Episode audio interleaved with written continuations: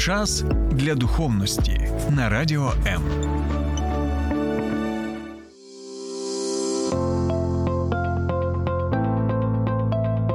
Є погляд об'єктивний, є погляд суб'єктивний, а є біблійний погляд. В ефірі програма Біблійний погляд на радіо М. Вітаємо всіх на хвилях Радіо М. З вами я, Сергій Балаян, і як завжди, ми говоримо про те, що дуже актуально в нашому житті. І як завжди, я запрошую в цю студію дуже крутого гостя, аби відповісти, відповісти на просте запитання, що робити, наприклад, коли на, настав холод у стосунках. Що робити, друзі, якщо ти вже просто співіснуєш, насправді любові вже давно і нема, а тим паче, якщо ви віруючі і одружувалися перед церквою, перед Богом, як говорять. Давайте сьогодні про все це запитаємо нашого гостя, який завітав до нас в студію. Микола Савчук, єпископ церкви е, Спасіння. Е, Вітаю вас, пане Миколо. Дякую, що завітали. Вітаю, дуже радий такій можливості. Моя перша зустріч з Миколою.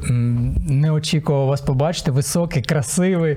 Е, Микола, скажіть, будь ласка, не дарма я обрав таку тему. Холод у стосунках. Знаю, що ви консультуєте людей в таких питаннях.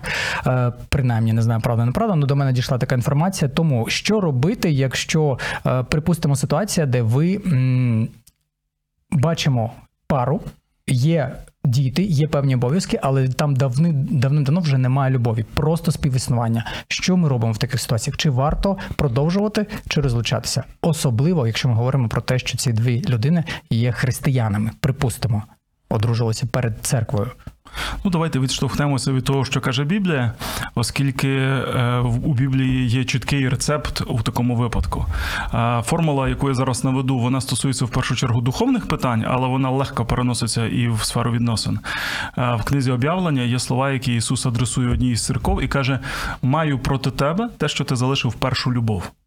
Якщо двоє людей одружувалося, то очевидно, що вони одружувалися, бо вони щось відчували. Вони мали якусь спільність, у них був якийсь інтерес. І я думаю, що зустрічаючись, вони проводжали один одного. Спочатку він її, потім вона його, потім знову він її, потім не могли розійтися, стояли там біля під'їзду чи біля хвіртки е, в сільській місцевості. Відповідно, щось було спочатку. Не може такого бути, що вони одружилися і раптом раптово на другий день прокинулося. Ой, хто це біля мене? Е, Вони один одному подобалися, була якась симпатія. Стоїть питання: а що таке трапилося? Що з цього стану вони з точки А опинилися в точці Б? Тобто був якийсь процес, був якийсь е, момент, коли спочатку на один міліметр було відхилення від ось цього такого палкого стану, потім ще на міліметр. І врешті-решт вони опинилися на відстані один від одного. Тому, коли заходить мова про якусь віддаленість, дуже важливо зрозуміти, як саме ця віддаленість виникла, і повернути цю пару до е, того стану, який був початковим, першим. Першої любові. Е, інколи це спрацьовує е, таким чином, що ти буквально просиш: ну згадайте, ти ж виходила за нього заміж. Ну він же не був такий гидкий тобі, як зараз. Ти одружувався на ній, вона ж тебе так не дратувала, як зараз. Що з вами сталося? І я навіть прошу інколи, щоб люди відіграли назад в своїй пам'яті перші побачення, щоб вони повернулись до тих перших почуттів. І далі, е, як рекомендує Біблія, пригадай свою першу любов і роби ті діла, які ти робив тоді. Просто всупереч тому, що ти відчуваєш, починай робити те, що ти робив тоді. В чому тут є суть? Коли пара утворюється, коли сім'я утворюється, то, як правило, кохання виникає спонтанно. Ніхто не говорить собі, я приймаю рішення, я буду її любити, або там я приймаю рішення, я в нього закохаюся. Це виникає спонтанно. Це хімічна реакція, абсолютно е, нормальна гормональна штука, коли відбувається вибух в організмі, і люди, побачивши об'єкт симпатії, вони відчувають, що їх тягне один до одного. А потім, коли ці всякі е, моменти проходять, е, як я часом кажу, медовий місяць закінчується, мед з'їли, лишились одні бджоли. Е, в результаті двоє людей на якомусь етапі розуміють, організм їхній до цього гормонального вибуху пристосувався. Е, це вже стало е, такою м, звичні, звичкою, буденністю. І що робити далі? Так от я весь час кажу, часто на вінчаннях це кажу парам, що коли ви е, готувалися до одруження, коли ви закохалися, це від вас не залежало. Це відбулося спонтанно. Ви просто сподобалися один одному. Добре, якщо в цьому процесі ви ще включали свій, свій мозок і ви ще могли щось аналізувати, але часто ви одружуєтесь взагалі в рожевому тумані, в ілюзіях. А далі це пройде. Це розсіється, мед з'їсться, ілюзії розсіються, туман розсіється. Так от, спочатку ваша закоханість привела вас до рішення, а далі ваше рішення приведе вас до оновлення закоханості. Спершу спонтанність, яка приводить до рішення, а потім рішення, яке приводить до спонтанності, до романтики, коли ти вже навіть при тому, що вже мало що відчуваєш, вже все перетворилося на рутину на буденність. Ти кажеш, але я давав заповіт, я давав обіцянку, я складав заповіт цією людиною. Це було не просто між нами двома, це було між нами і Богом, якщо ми говоримо про віруючих людей. Я приймаю рішення, що я буду цю людину любити, навіть всупереч тому, що я зараз відчуваю на емоційному рівні. Чисто технічно звучить дуже, наче ну не скажу просто, ну зрозуміло. Є формула, як це все зробити. Але у мене запитання: чому тоді стільки людей розлучуються? Чи взагалі можливо реально взяти і повернути це почуття? Мені здається, е, з ваших слів я почув певний рецепт: береш і робиш. Це правильно я розумію? Просто береш і робиш діла такі, немов ти закоханий, чи як конкретно? Бо мені здається, повернути саме цей гормональний фон, я не знаю як. Ну, я часом жартую, що розлучитися тому, що закінчилися почуття, е, це те саме, що е, викинути машину, тому що в ній закінчилося пальне. Питання полягає Цікаво. у тому, що потрібно в будь-якому разі цей автомобіль заправляти. Ну, давайте е, так простіше скажу. Якщо ми купуємо машину, чи у власника, чи в автосалоні, то, як правило, там вже є якась е, доза пального, там вже е, щось трішечки заправили. Ну, дуже рідко, коли ти купуєш когось, тобі залишають повний бак. В салоні там тобі теж трошечки налють, щоб ти 100 метрів за ворота виїхав. Добре, як до найближчої заправки. А далі на цьому стартовому такому запасі тобі потрібно дістатися до місця, де доведеться платити ціну. І вже на заправці доливати, доливати і доливати. Щось подібне зі шлюбом. Спочатку оцей стартовий аванс дається е, нам безкоштовно, він дається без докладення якихось зусиль, далі доведеться платити ціну. Але повертаючись до суті вашого питання, дійсно, якщо суто підійти з позиції береш і робиш, е, там свідомо приймаєш рішення, змушуєш себе, е, десь переступаєш через себе. Приносиш себе в жертву, воно може виглядати як якесь насильство над самим Насправді собою. воно так і є. І будь-який психолог, світський психолог вам скаже: не насилуй себе, не переступай через себе, не змушуй себе, тому що е, ти маєш жити для себе, в тебе одне життя, і в, в цьому контексті е, світська психологія дуже часто є егоцентричною. Але коли ми говоримо про християнство і ми дивимося на модель, яку показує нам Біблія, то ми бачимо, що ця модель якраз і побудована на жертовності. Чоловіки люблять дружин, так як Христос полюбив церкву і віддав себе за неї. Віддав. Бог так полюбив світ, що віддав сина свого однородженого. Тобто, любов вона завжди вимірюється здатністю заплатити ціну, здатністю пожертвувати. І ось тут ключове питання: а де взяти в собі мотивацію, щоб переступати через себе, щоб жертвувати собою? І коли ми говоримо про християнство, в тому той суть, що чому християнські сім'ї ми не говоримо е, є, але мали би бути, якби вони дотримувались Біблії, вони мали би бути міцніші за сім'ї світські. Тому що, окрім того, що ми черпаємо джерело з власної волі, з власної рішучості, ми маємо джерело, з якого можемо черпати, і це джерело знаходиться поза нами. Це сам Бог. І коли в тебе не вистачає терпіння, в тебе не вистачає любові, в тебе не вистачає готовності віддавати, є тільки твої бажання, твої амбіції, твоя вигода, твої інтереси, в цей момент дуже важливо звернутися до цього джерела і звідти від Бога начерпати терпіння, любові, приходити в молитві, отримувати це від Бога. Бо без цього джерела тоді дійсно це виглядає як е, просто якесь е, знущання над самим собою. Коли ж ми говоримо, що в нас є це джерело, то це означає е, про людину ставить про простим, простим вибором. Ніхто не каже, що ти можеш це зробити сам. Навпаки, насправді не можеш. Чи може людина простити сама? Дуже часто не може. Чи може людина пожертвувати собою в якихось сферах? Насправді дуже часто не може. Бо все її єство кричить: ні, мені боляче, мене приносять в жертву. Я, я відмовляюся від цього. А чому я? А чого знов я? Але якщо ми говоримо про те, що є Бог, який готовий нам допомогти в цьому, то людина постає не перед вибором, можу чи не можу, а вона стає перед вибором, хочу чи не хочу. Бо якщо хочу, то я приходжу до Бога і починаю його запитувати про це. І починаю говорити: Господи, ти бачиш цей конфлікт з дружиною, ти бачиш цей холод в стосунках, поможи мені. І тоді він починає працювати в моєму житті. Або ж я не йду в цій ситуації до Бога, хоча формально можу називатись християнином, віруючим і ходити до церкви в неділю. Але я не звертаюся в цій ситуації до Бога, і у підсумку я тоді насправді не хочу. Хоч можу робити вигляд, що хочу, але я не хочу, бо якби захотів, то до Бога б звернувся. Тому ще раз повторю: питання не в тому, можу чи не можу. Насправді ніхто не може. Ми надто слабкі, ми гріховні люди для того, щоб справитися, справитися своїми силами. Сили волі дуже часто недостатньо. Питання в тому, хочу чи не хочу. Якщо хочу, тоді я йду до Бога, він допомагає. Долучайся до Радіо М у соціальних мережах: YouTube канал, Facebook сторінка, TikTok, Радіо М, Telegram, Instagram, Радіо М.Ua, а також наш сайт radio.m.ua. Радіо М завжди поруч. Бог реально допомагає в таких ситуаціях.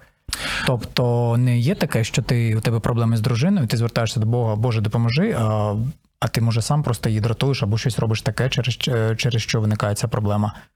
Насправді е, все залежить від того, що ми вкладаємо в сенс поняття Бог допомагає. Якщо ми вкладаємо, що я зараз помолюся, і Бог за одну секунду За мене це зробить. За мене це Так зробить. працює. Перетворить мою дружину на ту, Так яко- якою вона була 20 років назад, коли ми одружувалися, або е, зробить ще якісь там е, як душевні, так може якісь і косметичні операції, то ясно, що це так не буде. Але що може зробити Бог? Наприклад, дуже часто буває в таких молитвах, коли людина щиро приходить до Бога, Бог показує самій людині, що їй треба змінити в собі. З чого почати з себе, які мають відбутися е, переміни з- зі свого боку. Далі Бог починає самій людині давати силу, Бог починає самій людині давати натхнення, як я вже сказав, мотивацію. І, е, як правило, я приводжу цей приклад, і можливо він вже звучав у вас в ефірі, про те, що ми хочемо переробити іншу людину. Але це найбезглуздіше заняття. Тиснути на іншу людину, щоб вона змінилася, е, це призведе тільки до того, що людина займе захисну позицію і займе глуху оборону. Тоді, як коли ми приходимо до Бога, він допомагає мінятися нам, я роблю щось зі свого боку, сподіваючись на те, що поміняється інша людина. Кажуть, що в одній американській компанії якось проводили е, такий експеримент, розділили кімнату навпіл, прокреслили лінію і поставили двох працівників, ну як в форматі тренінгу, одного з одного боку лінії, другого з другої. І кажуть, е, ви маєте домовитися один з одним, щоб не застосовуючи силу, е, вмовити іншу людину перейти на свій бік. Якщо ви вмовите іншого перейти на свій бік, то у підсумку ви отримаєте премію. Стали два американці, говорили цілий день і так ні до чого не домовилися, тому що ніхто не хотів, вибачте, бути лохом, щоб на ньому хто інший заробив, а він втратив. І вони цілий день простояли, не домовилися. Кажуть, що точно такий самий експеримент зробили в Японії. Поставили двох японців, ну тут безсторонньо до менталітету, але просто про вміння домовлятися. І ось е, стоять два японці, вони нахилилися один до одного, пошепотілися 30 секунд, і потім синхронно переступили кожний на сторону іншого, і обоє заробили премію. І ось дуже часто в сім'ї потрібно навчитися домовлятися, щоб синхронно перейти кожний на сторону іншого. А навіть якщо ти не знаєш, інша людина зробить це чи не зробить, робити такий крок зі свого боку, сподіваючись, що коли ти зробиш крок на його сторону чи на її сторону, то він чи вона зроблять крок на твою сторону. Саме тому Біблія каже, що любов завжди надіється. В любові завжди є сподівання, що я буду старатися, я буду робити те, що залежить від мене, а воно якимось надпроднім чином вплине на іншу людину. Чи можна молитися Бога і просити, щоб він змінив конкретно того партнера? От мені не подобається в ньому, що він робить так, Боже, зміни його або її. Молитися можна взагалі про що завгодно, бо коли ми читаємо Біблію, ми бачимо, що е, деякі молитви зафіксовані в Біблії, вони настільки відверті, вони настільки, е, я б сказав би так, контроверсійні, що якби не ми зараз помолилися в деяких церквах, то б таку людину виставили за стіни. Тоді як Давид молився такими молитвами, які на сьогоднішній день е, може в чомусь і дають нам якесь підбадьорення. Бо послухайте, якщо Давиду можна було, то може і мені можна говорити. З Богом можна говорити про все відверто, можна просити про що завгодно. Питання в тому, що у Бога завжди є відповідь так, ні і почекай. І ось коли ми дуже часто просимо, Господи, зміни іншу людину, то Бог каже ні, тому що це маніпуляція. І найперше, давай почнемо із тебе, почнемо із твого серця.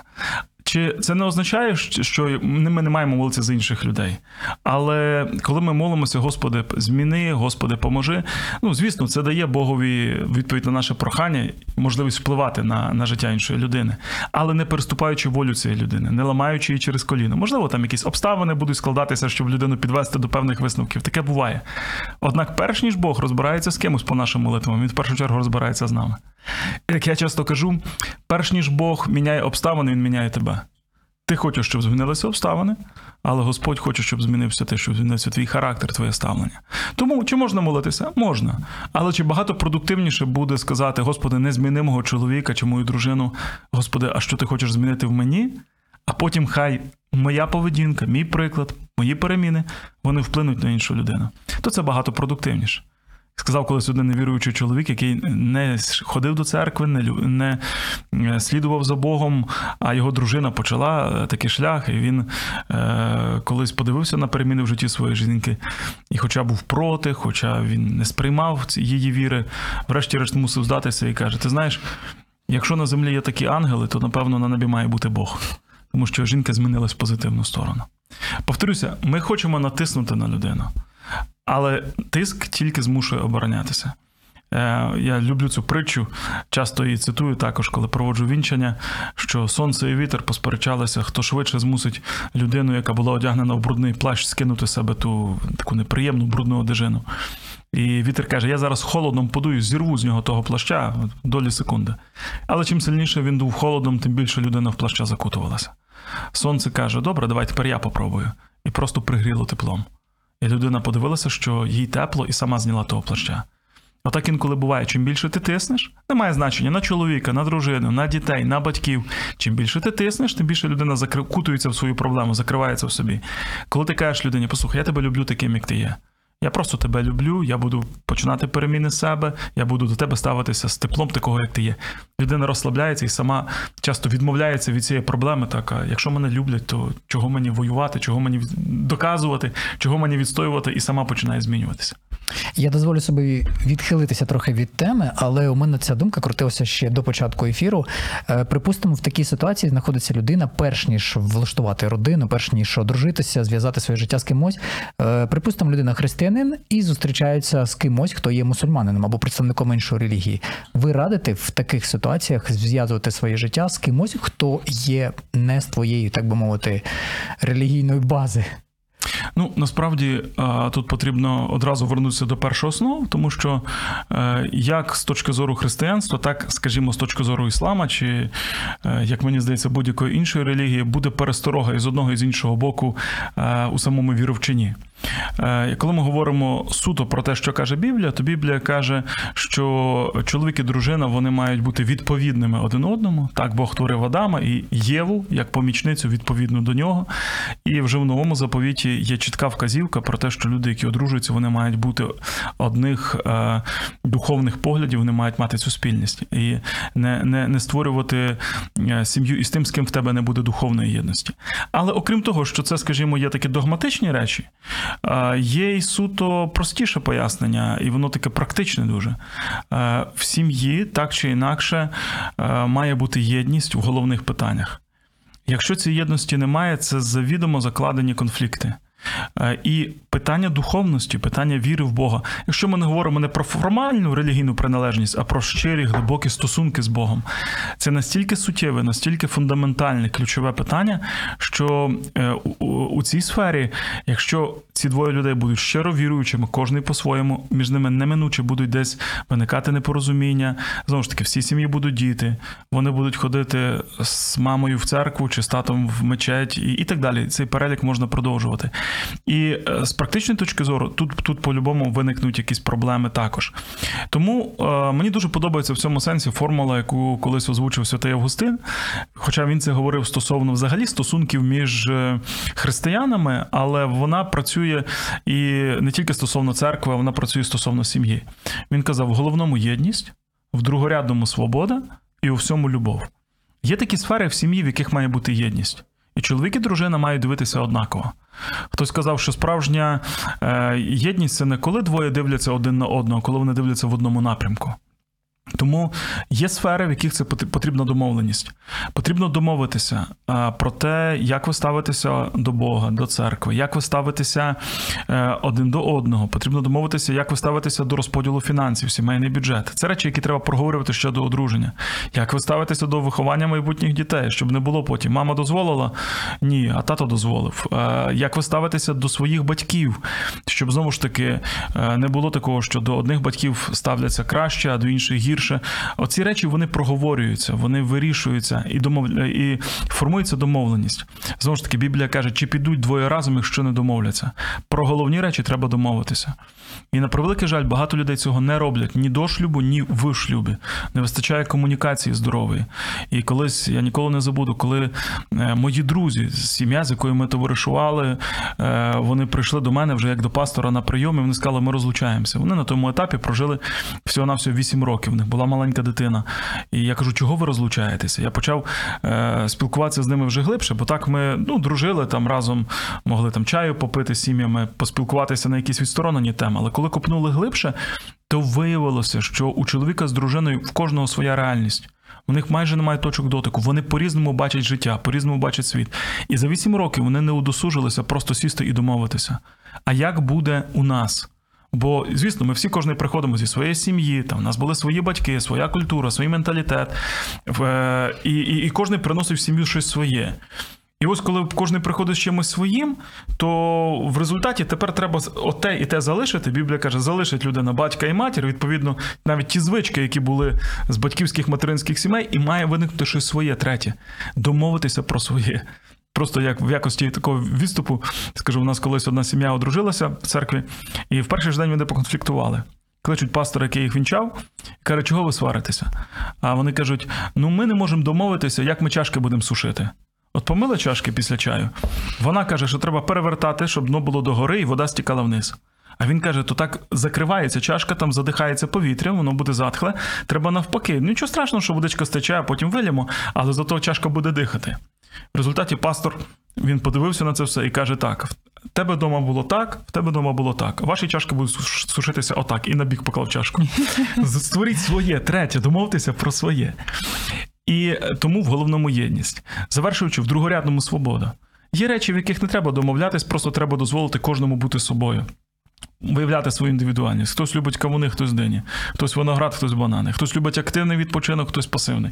Наприклад, в нашій сім'ї про головні речі ми домовилися від початку, але є речі, які відрізняються, і це частина нашої ідентичності. Я люблю більш активні якісь речі. Там, коли ми кудись їдемо, то мене завжди цікавить там якісь гори, якісь замки, якісь такі пізнавальні речі, досвід такий.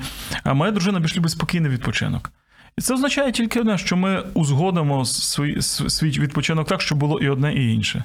І, наприклад, вона відпочине е, спокійно, просто полежавши десь, не знаю, в тіньочку чи під сонечком, а я в цей час подеруся нагору.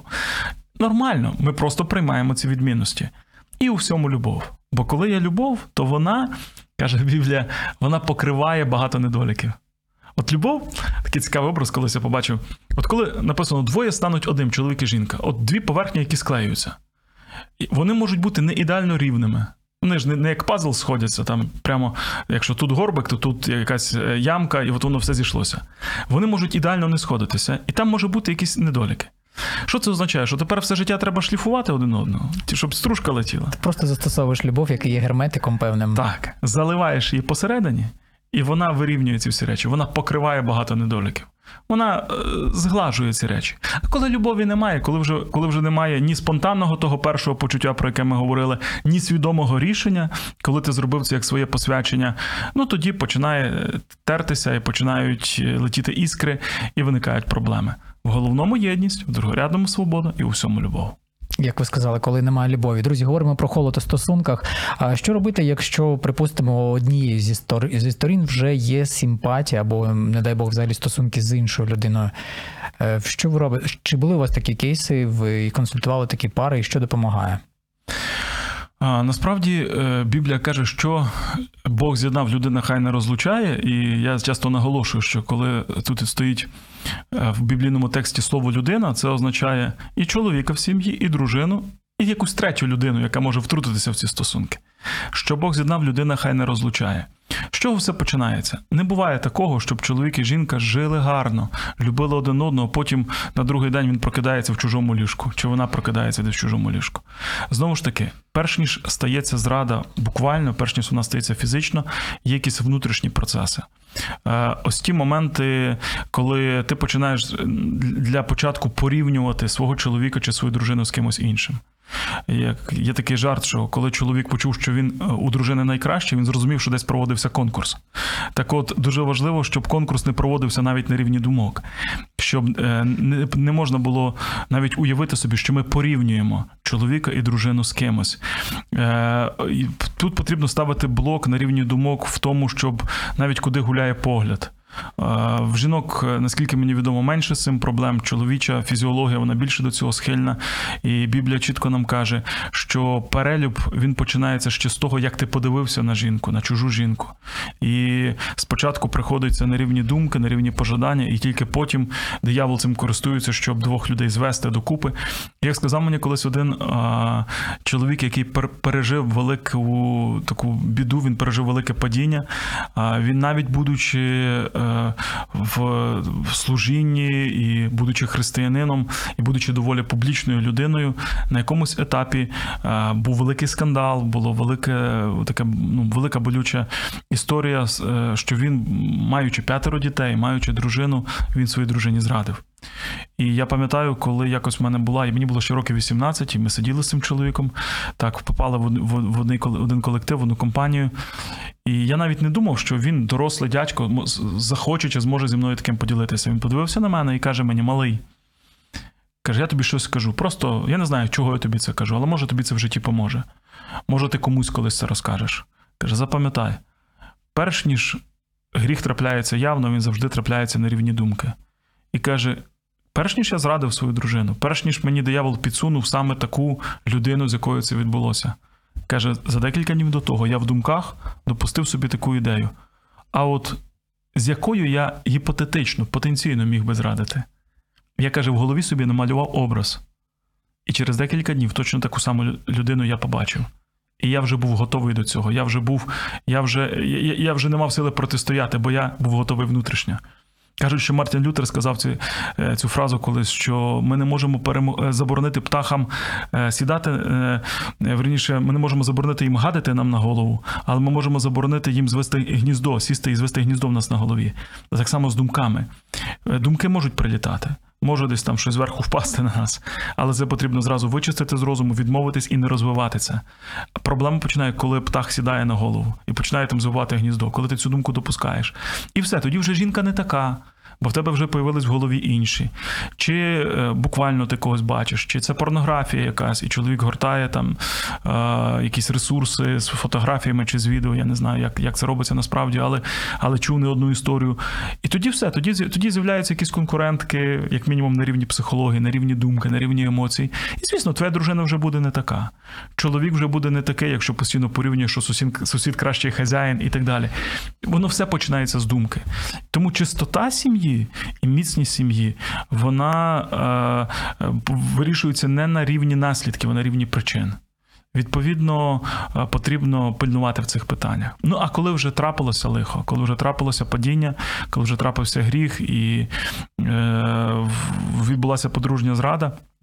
Біблія говорить нам, що це настільки травматичний досвід, що Бог дозволяє в такому випадку ображеній стороні, покинутій стороні, зрадженій стороні навіть піти на розлучення. І це одна із тих біблійних причин, яка дозволяє розлучення, але е, навіть не тільки розлучення, а й навіть повторний шлюб. Тому, коли е, тебе зрадили, тебе покинули, тебе, тебе, від тебе відказалися, то фактично в такому випадку людина вона, е, вона стає вільною для того, щоб розлучитися і будувати життя, не ретравматизуючи себе стосунками із цією людиною. Разом із тим є випадки, і я не раз також про це говорю, коли торкаюся сімейної теми. Коли люди, е, читаючи навіть в Біблії про те, що ви можете розлучитися, якщо тебе зрадили, вони кажуть, але це ж не обов'язок, це право. І в моїй практиці були випадки, коли я навіть е, говорив е, деяким людям, я пам'ятаю одну жінку, я їй кажу: ну, після того, що зробив твій чоловік з тобою, я, я тобі просто би радив розлучитися. Е, Після того, як він розбив тобі серце, як він зрадив, як він віроломно з тобою поступив. Я, от якби ти була моя сестра, якби ти була моя донька, я б сказав би, просто покинь його. Не, постав хрест на цьому. Все. Оце була така сторінка життя, вона була болюча. Не, не, не порпайся далі в цьому, перегортай сторінку і йди далі. А вона мені каже: пастор, але можна я помолюся? Хм, ну, звісно, я ж пастор, як я скажу, не молися. Вона пішла, помолилася, приходить і каже: Я помолилася, я відчуваю від Бога в серці, що Господь сказав мені з ним не розлучатися. Я маю на таке право на це право по Біблії, але це ж не обов'язок, це не заповідь. Я можу простити його і е, працювати над відновленням наших стосунків, дати йому другий шанс. Я кажу, дивись, простити його це в будь-якому випадку, бо тобі це ради тебе. Навіть як ти з ним не будеш жити, то прости його. Но, но боротися за нього, вона каже: так, я буду боротися за нього. І е, буквально декілька днів тому ця сім'я святкувала свою чергову річницю. Після того, що сталося, е, у них народилася дитина. Після того, що сталося, е, вони е, прожили разом ще не одне випробування, але в цих випробуваннях вони були вже по одну сторону барикад і підтримували один одного дуже непрості життєві ситуації, і вони справилися з цим. Сьогодні цей чоловік, який тоді був в глибокому падінні, один, один із служителів нашої церкви. І це прекрасна показова сім'я. Якби я комусь сказав, що це сім'я, якій я радив розлучитися, то хтось би подивився сьогодні на мене і сказав: Пастор, ти що, руйнівник сімей? Але тоді це виглядало так. Якби тільки не те внутрішнє розуміння, яке отримала ця жінка, і вона все ж таки собі поставила за ціль, що вона його не залишить, і, і, і дійшла до перемоги. Хоч шлях був непростий.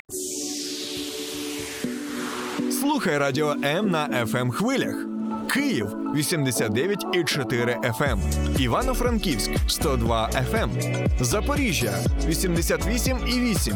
Кременчук 97,9. Донецька область. Слов'янськ, Краматорськ 87,5. Покровськ 103,7. Гірник 105,5. Одеська область. Миколаївка 101,7 FM. Радіо М. Ми тут заради тебе. Будемо відверти, е, відверті, що ми, хлопці, особливо страждаємо таке, що ти йдеш, дивишся, і ти бачиш, ти не можеш не бачити. Тобі потрапляються на очі дівчата, і потрапляються різні, і потрапляються красиві і спокусливі. Що ви конкретно радите хлопцям? Ну, можливо, і це порада буде також і корисна для дівчат.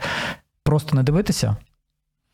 А От рецепт від вас. Буквально е, позавчора, чи можливо трошечки раніше, кілька днів раніше, ми сиділи в е, одній такій чоловічій компанії, чоловіки плюс-мінус 40 років, і серед нас був один чоловік, якому через рік буде 70. Він був найстарший з нас. Він е, досвідчений служитель, і я поставив йому запитання. Я сказав: порадьте нам. От ми всі зараз в сезоні, який називають кризою середнього віку. Ну, тобто, коли ти вже не молодий, а тобі ще е, хочеться бути як в 20 років, і ти кидаєшся в подвиги, намагаєшся щось собі довести, комусь довести і так далі. Ну, те, що називається с- сідина в бороду, біс в ребро, в народі кажуть. І ось е, цей старший чоловік, якому майже 70, він подивився і каже: хлопці, якщо ви думаєте, що ці проблеми зараз в 40 є з вами, а потім в 50 закінчаться, чи в 60 закінчиться, Ви чи в 70 закінчиться. розчарували мене. Хіба не закінчується в 70? Е, ви каже, дуже помиляєтеся. Каже, фізично вже не можеш.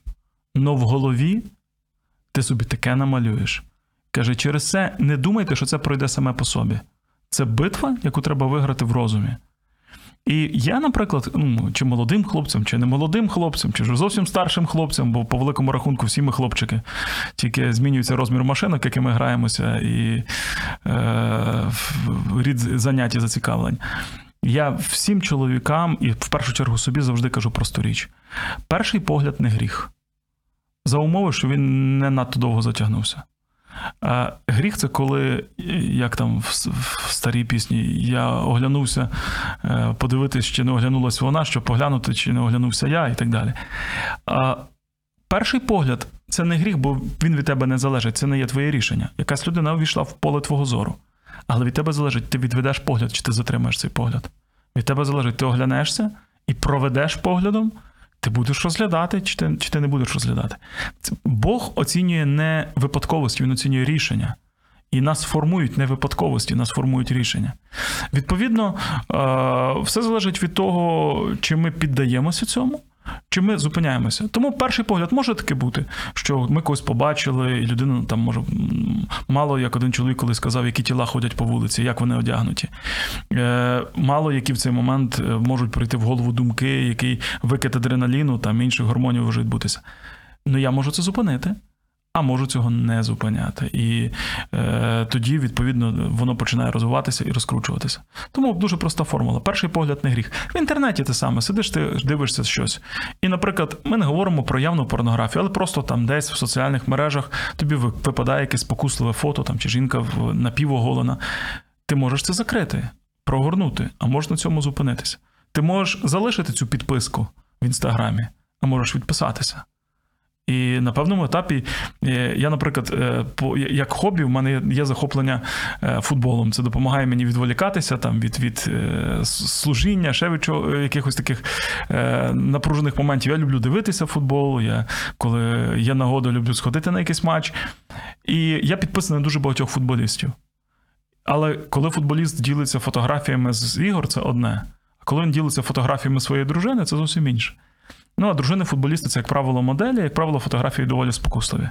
Мені довелося повідписуватися від деяких людей, е, яких я шаную як спортсменів, але які люблять виставляти фотографії своїх дружин в, е, скажімо так, не надто цнутливому вигляді. Чому? Тому що я такий слабкий, і я боюся, що я завтра згрішу. Можливо, питання не в тому, що, хоч я не кажу, що всі ми слабкі в певних сферах, і ніхто Біблія каже, якщо ти стоїш, бійся, щоб не впасти. Можливо, питання навіть не в тому, слабкий чи не слабкий. Питання в тому, що так, те, що я там гляну раз, чи другий раз, чи третій раз, може, воно мене не захитає. Але я потенційно створюю умови, в яких е, рано чи пізно це буде накопичуватися, це, ця інформація десь буде осідати в моїй пам'яті, десь ці картинки будуть фіксуватися в моєму розумі. Для чого створювати завідомо спокусливу ситуацію, якщо краще її обійти? Хтось сказав: ти можеш поставити швидку допомогу біля підніжжя гори, а можеш побудувати паркан на її вершині. Через це, якщо я можу побудувати паркан на вершині гори і не підходити до цього краю, то мені не потрібна буде швидка допомога внизу. Профілактика краще за лікування. Я думаю, що це така духовна гігієна, вона дуже важлива і для чоловіків, і для жінок, і не тільки в цій сфері, не тільки в сексуальній сфері чи в сфері якихось інтимних речей. Вона важлива в будь-чому. Якщо ти бачиш, що щось впливає на тебе, забруднює тебе, наприклад, злістю, ненавистю, якийсь інформаційний продукт, він підіймає в тобі найкращі почуття, то можливо краще відсторонитися від цього, відрізати це. Каже Біблія: якщо тебе щось спокушує, відріж і викинь. Дехто думає, що це буквально треба сприймати там око вирви, руку відріж. Ні, ні, мова не йде про буквальне сприйняття. Біблія про це не каже. Біблія проводиться як притчу. Якщо тебе щось спокушує, відділи себе від джерела цієї спокуси.